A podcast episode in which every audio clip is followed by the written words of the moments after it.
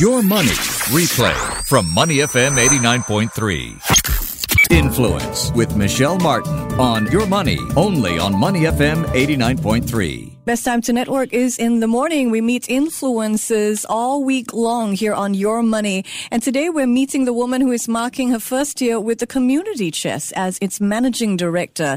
She's custodian of such a brand here in Singapore. And she sees her job, she tells me, as a storyteller. How is she planning to engage the community, revive that old community spirit, and how is she shaping up in her role? Let's say hello now to Charmaine. How are you? Hi, good morning. Hello. Congratulations um, on one year at the Comchest. Thank you, and thank you for having me on your show. It's a pleasure to see you again, I have to say. Charmaine, tell me a little bit more about, you know, how Comchest gives out its funds. I think there are people who aren't really aware about how Community Chest distributes its funds to meet the needs of people here in Singapore. Maybe we could start with a money question. Sure. Comchest is a fundraiser for our member organizations where we actually fundraise for about 80 charities for five causes that we have for children with special needs and youth at risk, adults with disabilities, families in need, vulnerable seniors, and persons with mental health conditions. So we fundraise for programs for these five groups of service users, and 100% of all contributions, the money that we fundraise goes to these to support these charities because operating expenses are covered mainly by the tote board. Okay, so 100% of everything that goes to Comchest goes back out to the community as well. Absolutely. Great to hear that. So when you take on this role, Charmaine, you know, there's a difference between what you think you're getting into and what you actually step into, right? So what were some of the challenges for you in this first year leading the community chest? When I first was, you know, getting into this role, I mean, Comchest is such a big brand. I know it as a centralized fundraiser. But I think what I didn't realize, this role goes beyond just fundraising. It is about catalyzing impactful partnerships and engaging the community to give their time to build a caring and inclusive environment. So it is, you know, the whole concept of giving is not just about money, it's in treasures, but also about time and talent. And regular volunteerism is also something that um, we're working on encouraging people to be engaged with so that, you know, when you win the hearts of the people as they experience volunteerism mm. uh, and volunteering, then you actually, you know, I think the rest is a lot easier. People are more willing to part with their treasures mm-hmm. and they see a cause and how meaningful it is. You know, I, I, started off this interview by saying it's nice to see you again. I think we should tell the listener that we met really when Miss Leung published her memoir, 17A Keong Saik Road. It's a great book and it recalls her growing up years in a very prominent red light district in Chinatown, Keong Saik. Uh, your mother was a brothel operator and you actually lived at 15A next door where That's you were right. raised by a nanny who never quite spoke about what your mother did. All you knew was that your mother needs to work to support you. Do you think, you know, growing up in an environment where perhaps, you know, there was a lot of shame associated with how money was brought to the household has at all shaped the way you approach your role to help the needy in Singapore? Right, I think growing up, you know, in Chinatown in that 70s, 80s time frame and that environment amongst, uh, well, what I would consider um, lower income strata of people, what really struck me and I think that really probably shaped the way I looked at life and look at money and how we can help one another is the strong community spirit that was there. People may not have a lot then, but they always looked out for one another. When someone has trouble, they would rally and come to help one another. And I think the whole spirit that we talk about when we think about community giving as well, we can help one another. It is not just about one person giving, but it's also about the multiplier effect that you get from the community.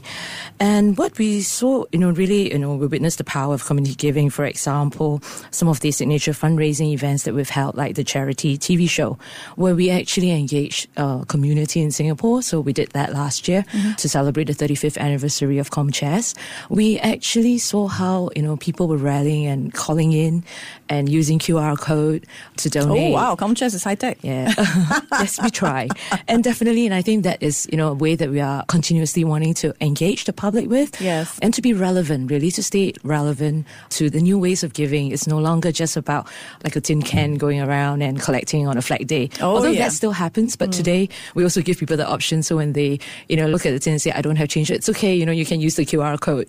Actually do that. Nice. We put a coat up there nice. well. I take my hats off to all those kids with those tin cans because Absolutely. I did that once and it's tough work going around, even getting spare change uh, from individuals who like to imagine that you're invisible, you know, when you're there with your tin can. So good work, boys and girls. Tell me, Charmaine, we're getting to know Charmaine Leung, Managing Director of the Community Chest in Influence today. What led to your decision to take on this role as Managing Director of ComChest?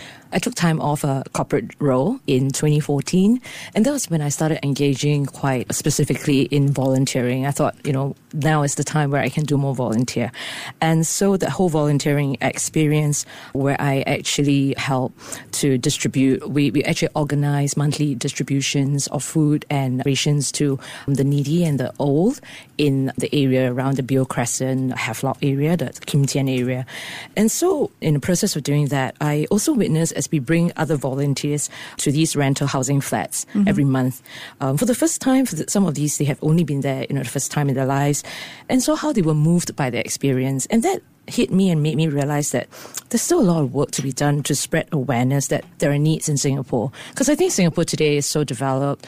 When we look at it, everyone feels like, you know, Singapore is so rich that you actually, there are no needs there, and not many needs, or, you know, our basic needs are taken care of. But there are still needs out there. And I think there is a need to also spread the awareness about the various causes out there that we can help. And that's where ComChest, as a, a fundraising and engagement arm of the National Council of Social Service, mm-hmm. looks at really at the critical needs. Yeah, um, I didn't know you help. supported 80 charities. Yeah yeah. and about 200 programs. So it's 80 mm-hmm. charities with various programs under them. And I think one of the roles that ComChest play, and this was also something that I learned in my year in the job, mm. because we have a whole portfolio of these charities with yeah. various causes, we are able to, as our donors donate to us, be able to, if we know certain programs have already hit, you know, the funds that they need, then we're able to channel the money to other programs within those causes that have not had their funds met. So in a way, we are able to then balance that, you know, uh, where certain needs probably causes are a bit more popular and appealing to donors, mm. but also be hmm. able to be in that position to advise and influence to say, well, you know, there are other needs which you consider, and hence we're able to play a bit of that role. What do you say to people who think, oh, the ComChest is so rich, you're supported by the Singapore Totalizator Board, uh, which is a big organization, so why should I give to the ComChest? Yeah, and I think this, that's a misconception that I really like to correct. While survey has really shown that you know the public has a positive level of trust in community chest. There is this misconception that we're very rich, but really the social needs evolve and grow. As that happens, the funds raised by community chest will also have to grow correspondingly to meet these needs. And just even in the, in the last couple of years, if I may say, 43% increase in the number of families in need and receiving help from 2012 to 2015. 76% increase in the number of children diagnosed with developmental issues between the years from 2010 to 2014. And also the number of seniors in isolation is expected to increase from 35,000 to 83,000 by 2030. So all of these are telling us that there are a lot of evolving needs. We're definitely not rich because continuously we still need to fundraise for these. We really need the community's help to raise enough funds to meet all these needs that I've just talked about. And thankfully, because our operating expenses are covered mm-hmm. by the tote board, so 100% of what we raise can go to these causes. And that helps us in, in a way Sobering numbers there. Well, thank you for coming by early this morning. It's great getting to know you and getting to know more about the Community Chest. Charmaine Leung is Managing Director of the Community Chest. To listen to more great interviews, download our podcasts at moneyfm893.sg or download the SPH radio app available on Google Play or the App Store.